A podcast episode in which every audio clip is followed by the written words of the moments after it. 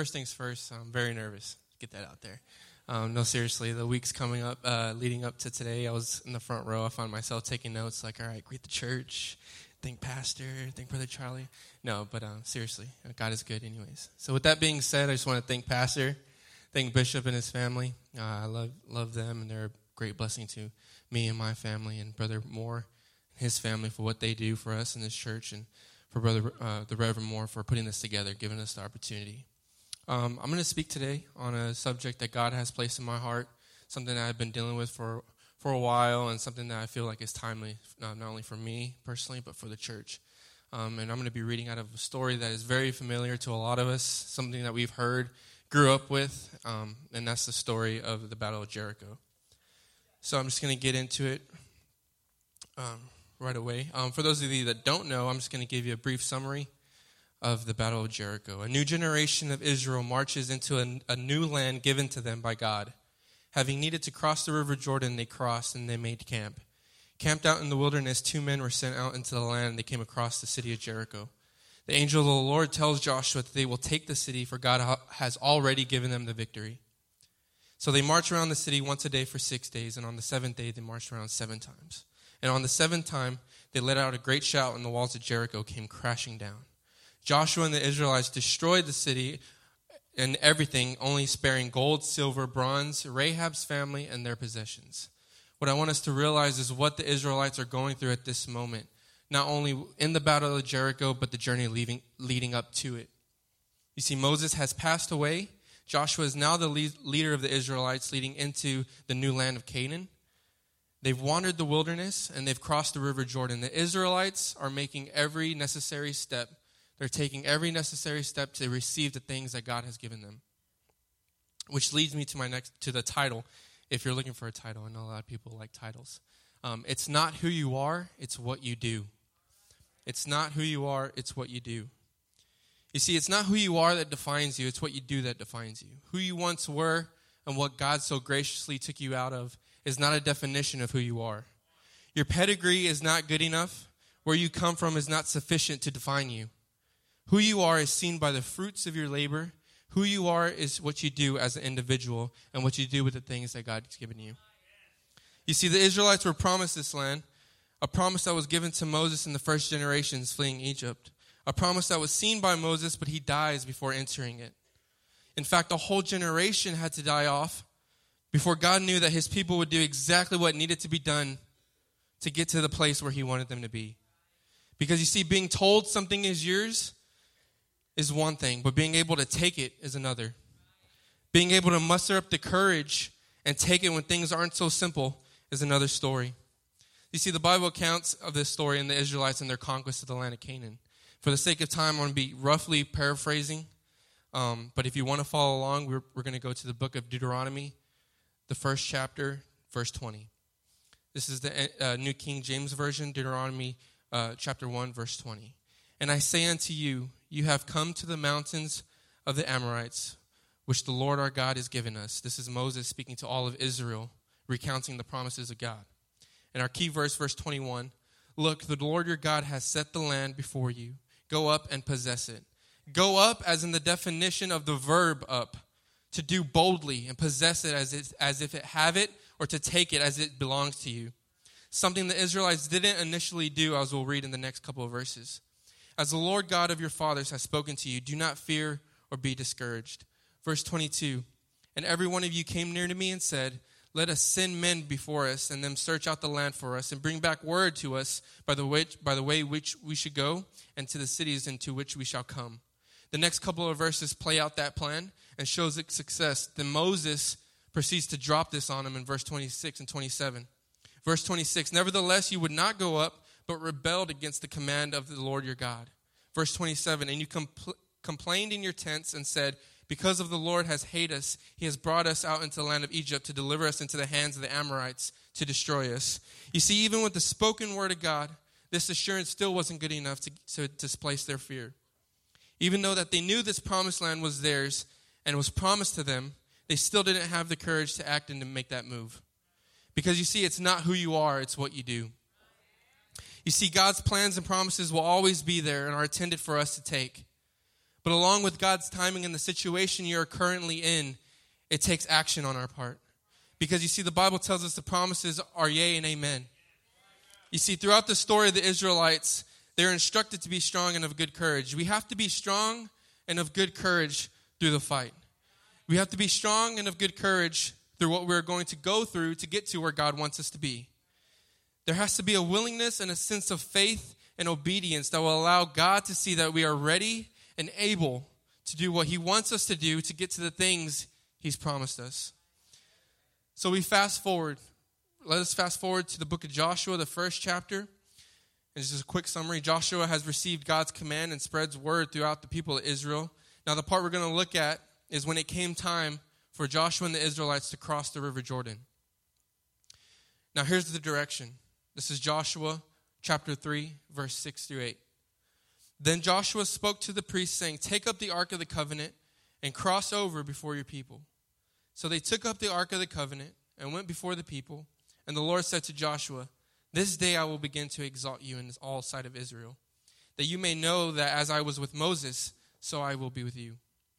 You shall command the priests who bear the ark of the covenant, saying, When you have come to the edge of the water of Jordan, you shall stand in the Jordan. You see, we can look at this as another Red Sea moment for the Israelites. What I want, to, what I want us to realize was what was required for this miracle to take place. Now, the direction was spe- specific, taking into full consideration that they needed to cross the River Jordan that was flooded at the time. The Bible tells us that the river was flooded as it's flooded always during the time of the harvest.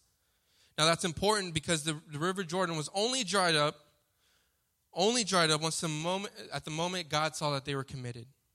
It wasn't until they took that step of faith it wasn't until they took their Ark of the Covenant and waded out into the midst of the flood waters before the river dried up. Before they took that step with utmost obedience and faith, knowing that going out into the flood waters, that there is a possibility that they could be washed away. And it wasn't just a random, random individuals that were out in front. No, there were four priests carrying the Ark of the Covenant, carrying the Ark that held everything that was important to the, to the Israelites, everything that they had done, the monuments that of, of the accomplishments they had, they took that out, and Joshua instructed them to go out into the midst of the floodwaters. And it wasn't until then that the miracle took place. So, just like the Israelites crossing the Jordan, overtaking the, overtaking the city of, uh, of, of Jericho, and crossing the river Jordan, we need to act. As Moses said, we need to go up and possess it. Yes, God allowed this to happen, and yes, God helped them, but it was only until God saw Joshua and the Israelites were ready to go out in faith and complete obedience. You see, God has everything for us. You see, God has promises for us that He's given to us. Countless times He's promised them to us. But it's until He sees that we're going to do everything that we needed to do to get to where He wants us to be. Because you see, Moses had the opportunity. You see, Moses had the opportunity to walk into the land of Canaan. He saw it. Can you imagine being there and seeing God's promises so close and yet not being able to grasp it? You see, the only thing that kept them out of there was their, kept them out of the promised land was their refusal and their fear to walk into it. You see, God needs to see that we're going to do everything and everything He's going to ask us to do with the utmost obedience and faith. So, with that being said, it's not who we are, it's what we do. We need to, we need to be strong in taking the things that God has for us and have faith that God will do all that He promises us to do. Because He will. You see, the worst thing that we could do is, is receive a promise and yet not take it. For a lot of us, we're looking for promises that God has promised us, but in, in, in reality, He's already done it. You see, but it's up to us to act and take part. Sister Rosie um, said this morning that we need, to, we need to fight and not be afraid. Moses tells us to not be afraid, to have good courage, and to be strong. Because the time's going to come where we're going to have to take it by force. Because it's not just going to be given to us in, in a palm of our hands. You see, it wasn't God's plan for them to stay on the west side of the Jordan. They were supposed to cross. You see, it wasn't God's plan for them to stay on the east side of the Jordan in a city that they created in monument of their accomplishments. You see, they, they instilled this city called um, Gilgal, I believe, and Gilgal means the city of 12 stones.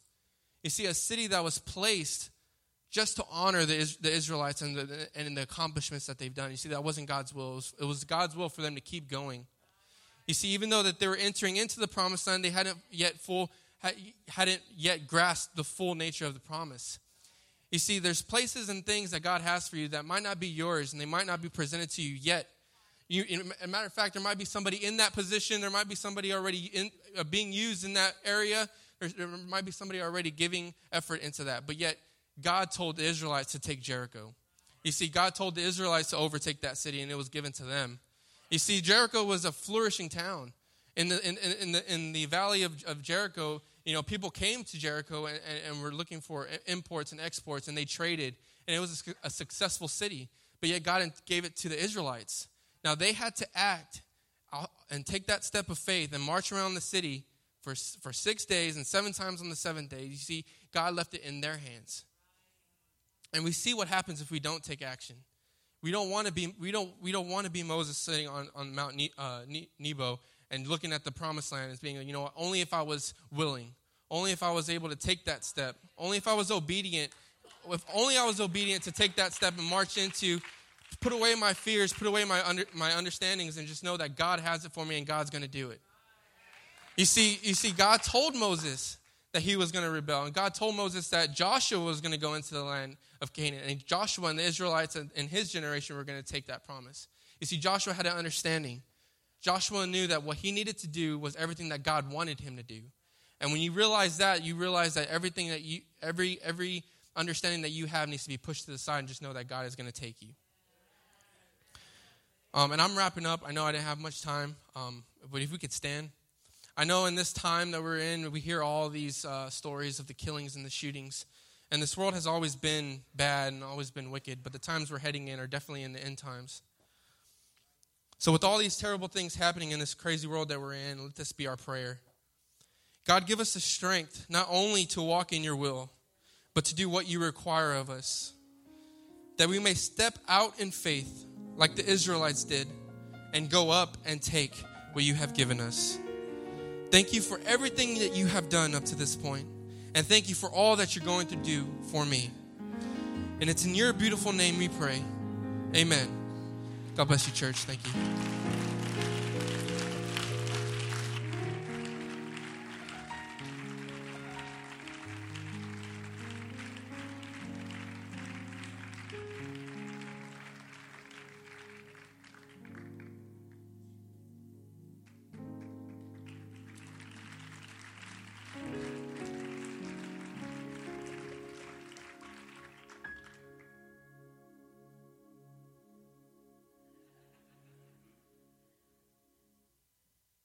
Seated. You may be seated.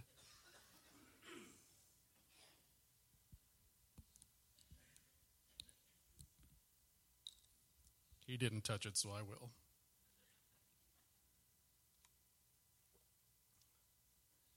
Thank you, Bishop. Thank you, Pastor Moore. Thank you, wife.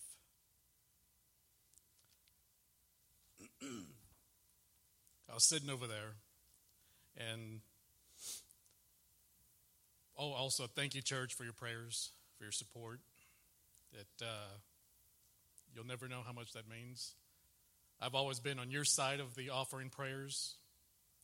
Uh, when you're on this side of it, it, it it brings a comfort you don't really think. So thank you. I told Bishop, I didn't want to do this. I feel like I have nothing to offer you. Thankfully, in his wisdom, he didn't let me get out of it. because that's changed, and I do feel I have something for you. And as I heard Brother Mario speak, everything that I planned to say today, God laughed at me because I was going to tell you, well, it doesn't matter what I was going to tell you. But it's so hard. It's been so hard this last year, not, not just with losing the baby, but before that. Having my heart attack last year, I said, you know what? That's on me. I'm overweight. I stopped exercising. I eat horrible. That's my fault. Then I start doing all the right things. And I feel like God said, I'm going to heal you. I have people saying God's going to heal you. And then a few months ago, my heart goes crazy again. I'm doing everything right. And I'm like, really, God? I thought you were healing me over this. so I didn't know what to do, I didn't know what to think. And I'm just going to tell you how it is because I can never come up here and be false to you. I'm just always going to tell you what's real, and you're going to like it, you're going to hate it, use it, throw it away, do your checkbook. I'm just going to be real. This last year, really the last six months, my faith meter, if people have faith meters, has been super low. And I've not gone through things that, because you know how we like to compare tragedies. My tragedies, to me, are not as great as some of you faced. Yet I see you coming to church and you're smiling and you're praising. And I'm sitting over there saying, whatever, I'm here. I lift my hands, I try to worship. It's, it's futile. I felt like it was just no use. But thankfully, my wife is not like Job's wife.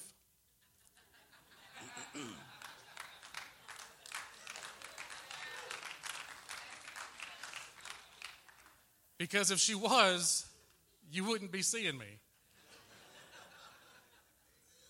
I would have cursed God and died a long time ago. But you know what? I was dying spiritually. Yeah, I still felt God every now and then, but that's more of a tribute to how awesome our church is, how awesome our leadership is. It had nothing to do with me. Because in my mind, in my heart, I wasn't here. I didn't want to be here because I lost faith in God. I stopped trusting Him. I didn't feel like I could trust Him. And I felt like I was the only one. But God has been showing me, even through losing our baby, that I'm not the only one hurting. you know, the devil likes us to be isolated.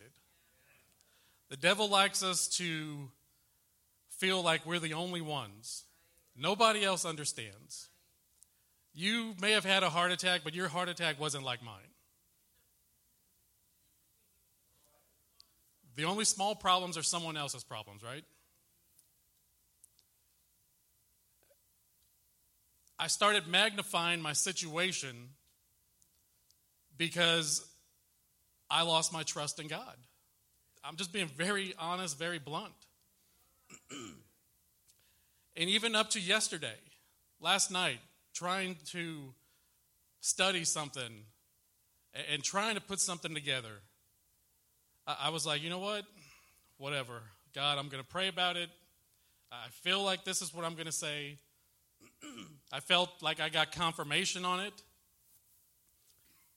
And then this morning, as he's giving his teaching, God said, Now, all that stuff you have, I did confirm it. It was good, but we're going to change it. so, Hebrews 11, and I don't know how much I'm going to read. Like I said, I'm just now looking at it.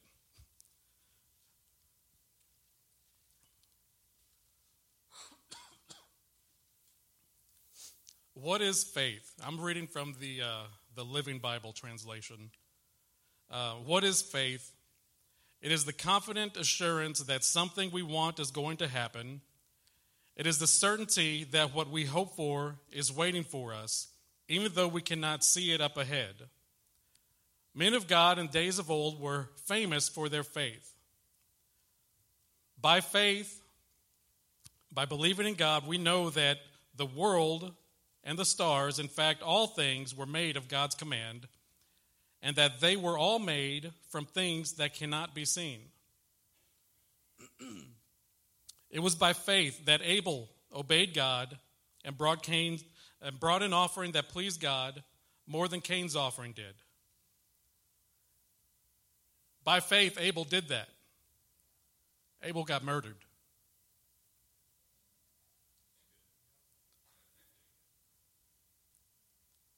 He trusted God. He was doing the right thing. He lost his life. Faith is not a promise that life is going to be okay. Having trust in God is not a promise that everything is going to be rosy.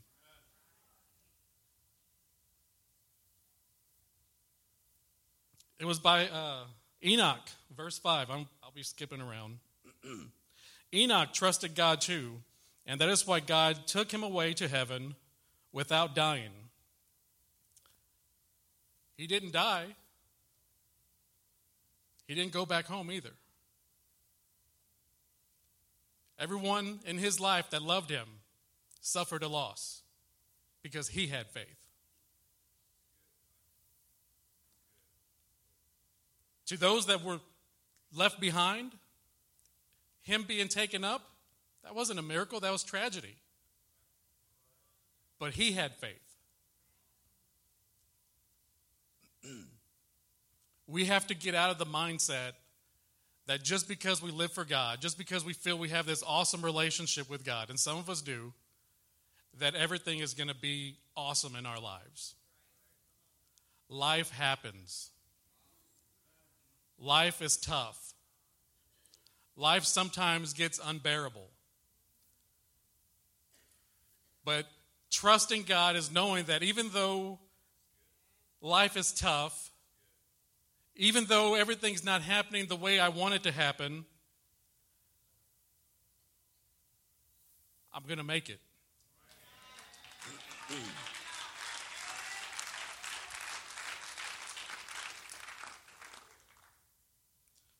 Going to go down Abraham, verse 8, trusted God. And people will like to say Abraham had real good faith, he had mighty faith. But I believe there's also a point where Abraham laughed at God, or didn't believe him, rather. Sarah, too, had faith. She definitely laughed at God. Whatever. I've been there. The Wednesday I took my wife to the hospital, uh, they said there's no heartbeat. And then the doctor came out and said there's, a, uh, there's not much of a heartbeat. And then he changed it again at the end and said there is no heartbeat. It's like, why are you toying with our emotions? Is there or isn't there? And my wife said to me, maybe God's going to perform a miracle and we'll go to the doctor on Friday and things will be different. And I said, I don't believe in, I don't believe God for that. I don't trust God for that.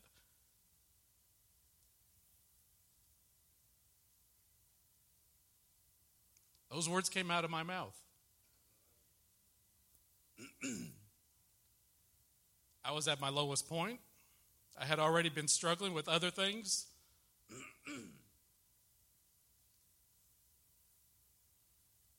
my faith wasn't there. I'm not saying it would have changed the outcome. I'm not saying that God allowed the baby to die because of me. What I'm saying is that I have a relationship with God. I've been through things with God. But there was still a point where my faith was not enough. My trust in God was not enough, and I failed Him. If you believe in God, then you have to believe in Satan. And you have to know that he's after you. You have to know that he wants to destroy you. And if you believe in a fair fight, then you better change your way of thinking. because the devil does not fight fair. The devil doesn't care about your feelings. The devil doesn't care what he destroys in your life as long as the outcome is you give up on God.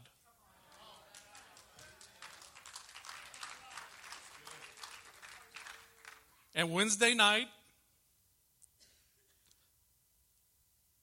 not this past Wednesday, but the Wednesday before that, sitting in that hospital emergency room parking lot after being told by God that when my wife got pregnant, I knew before she did because God told me. We were excited. I, I, I love my kids, but this one, there was just something different. Just something different about knowing that, wow, this is awesome because I know how much joy my other two have brought me that this third child was just going to be, we were all going to be able to love it and experience it. And, and in my mind, when the doctors were telling us that, God, you told me this was going to happen. And now you, you me my wife was pregnant. And you told me before she even knew. So why would you let this happen? And in that parking lot, at that moment, after having been given that news, I failed God. I lost my trust in Him. I lost my faith in Him.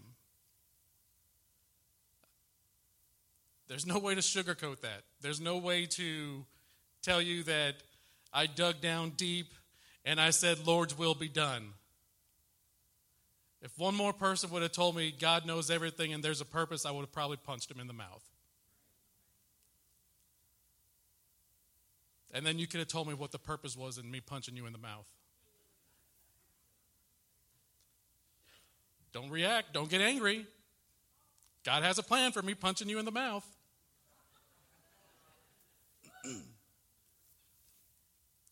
when life happens, we react. Sometimes we react the way we're supposed to, and sometimes we react the way that we were created emotionally with feelings. And I'm sorry, my feelings were hurt. I was devastated. My wife was devastated. I couldn't do anything to comfort her.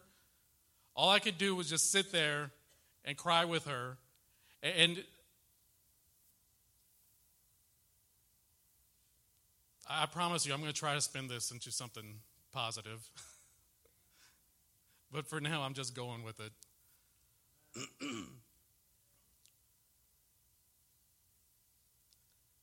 Verse 13 These men of faith I have mentioned died without ever receiving all that God promised them, but they saw it all waiting, waiting on them or waiting them on ahead and were glad, for they agreed that this earth was not their real home, but that they were just strangers visiting down here. Our kids took it really hard, a lot harder than I would have even imagined. And a few days later, Logan comes up to me and I'm laying in the bed, and he comes up and he lays up next to me and he starts talking to me. And I ask him, Logan, how are you doing? And he said some things that I won't share, but then the one thing that he said was, Dad, does this mean that the baby is in heaven now?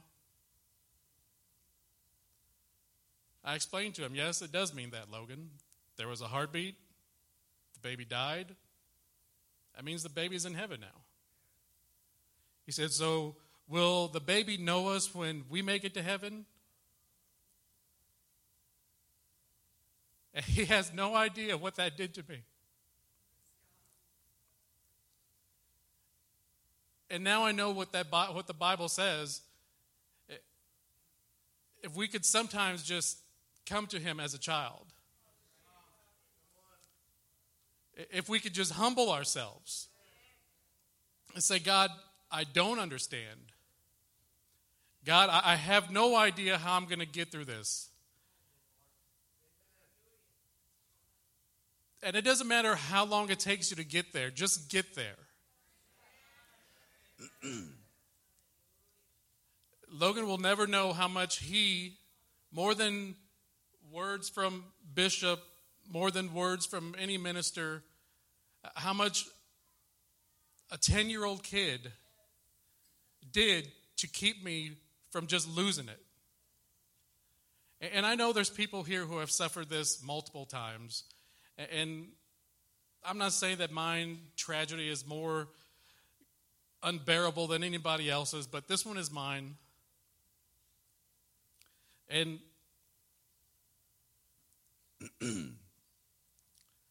even uh, this last Wednesday, last Wednesday made full week, and uh,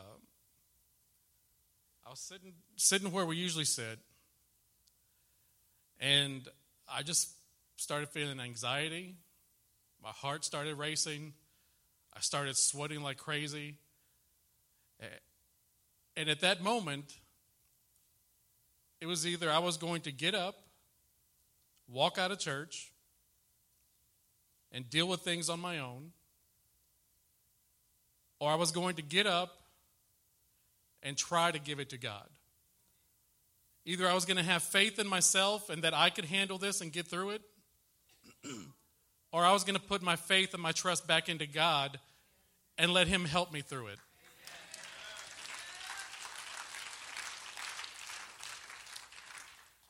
And when I stood up, I didn't know which direction I was going. I took a step or two forward, asked Brother Lowe to pray with me, told him everything that I was feeling. and then Brother Jeremy comes up here and starts preaching on the very thing that I just asked Brother Lowe to help me pray over. And I said, Okay, God, I'm going to trust you again. You see, and you're probably counting time from Wednesday to Wednesday, but I'm counting time from almost six months, almost a year ago. I didn't just lose my faith and then turn back around. Losing the baby was the pivotal point. Losing the baby was the lowest point. I had already begun to lose my faith in God. I had already begun to lose my trust in God. And then that final blow, because the devil knows just what to do. That, that final blow, I'm sorry, I, I'm, my name's not Job, my name's not Jesus. I can only react like Mark.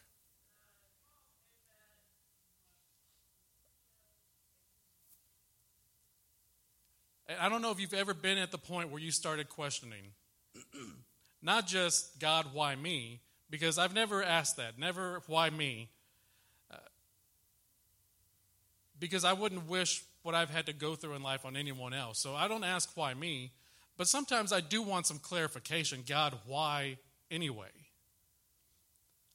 You know, I know the Bible says that all things work together for the good, but what good can come of some of the things that I've gone through?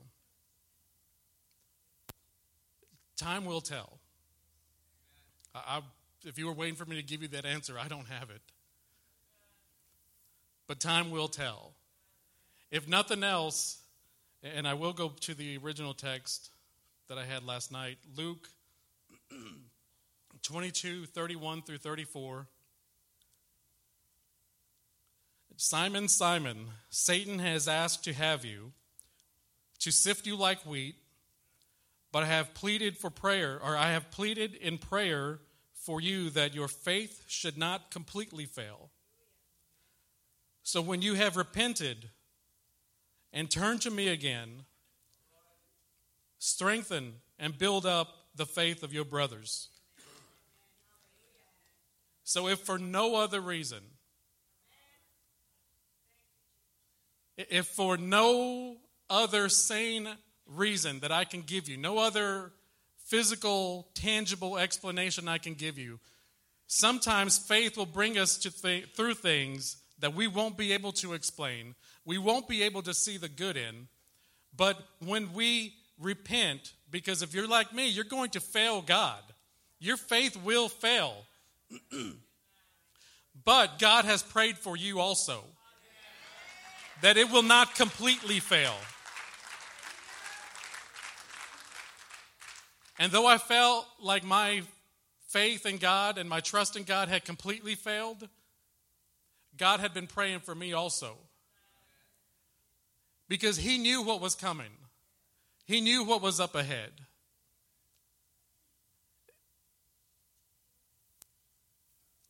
Eventually, I'll be able to strengthen some of you. Some of you that have gone through it have already been a strength to me. because if for no other reason, strengthen and build up the faith of your brothers. I can tell you that even in my mind, had I, been, had I gone through this, without knowing God, without having had trust in God, then I would have put my trust in vodka. And vodka would have made me wake up feeling more miserable with the same issues. I said, okay, God, I see the difference. And I've told people this hey, think of your worst day without God and how you handled it back then. And now think of your, be- your worst day with God since you've come to know God and how you've handled it and how you've come through it. Living for God doesn't change life. Life is still going to be rough, life is still going to be hard. We still fight an enemy that does not fight fair.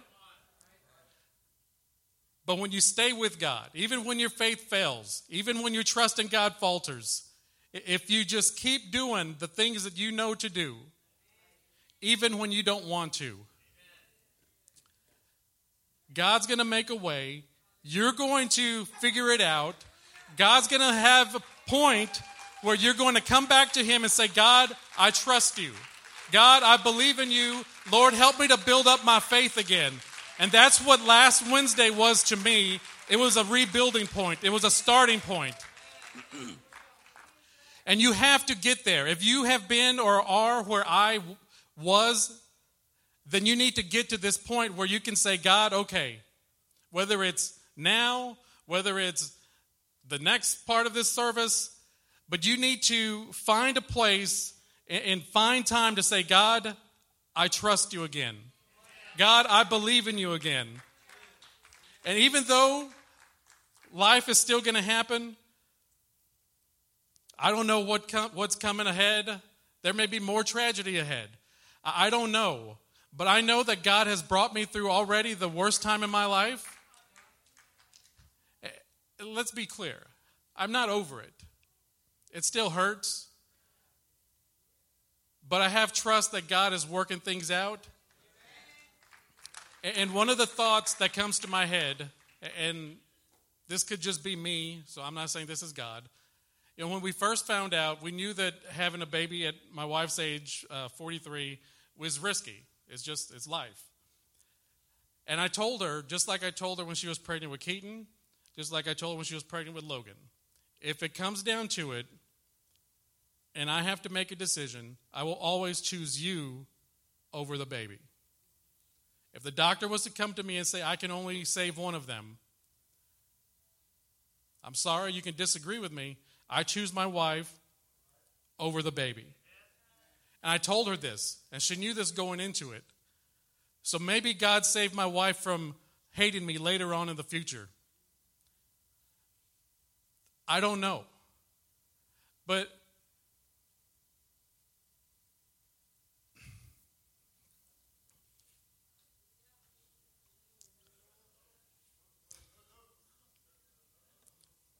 even now, it's a battle in my mind. You know, did I say the right things?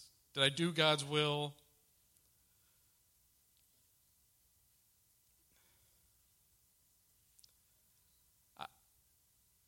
I don't know. All I do know is that I did what I felt God is telling me to do. Satan desires you.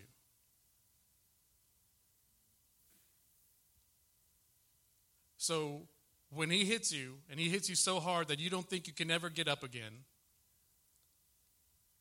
if you need to, lay on the mat for a little while. Get your bearings.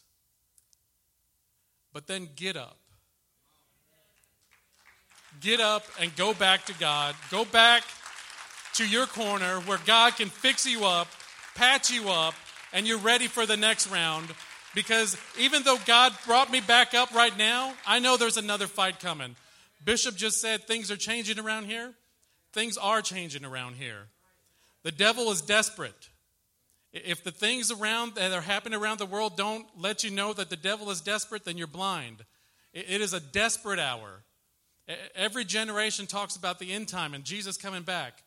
And every time we say, I believe we're closer than we were before. And every time it is correct. But the devil is desperate. There are things happening right now that we don't see behind the scenes, and the chaos is just smoke and mirrors. It's all part of Satan's plan to really and truly to take you down as individuals. Anyway, my time is up. If you want to, uh, I don't know how we usually transition. Um, go ahead and stand, and we'll just we'll just take a couple minutes just to uh, pray and thank God for what He's done. Thank you, Lord, for what you've done, Lord Jesus, God. I pray, Lord, that you would have used my words, God, to touch those that are here. God, bring comfort to those that are hurting, God. Those that have suffered tragedy, Lord, be their comfort, Lord. Be their strength, God. I ask, Lord, that your anointing would move upon them, Lord. Strengthen their courage, Lord. Strengthen their hearts, my God. Be a shield on their minds, Lord Jesus.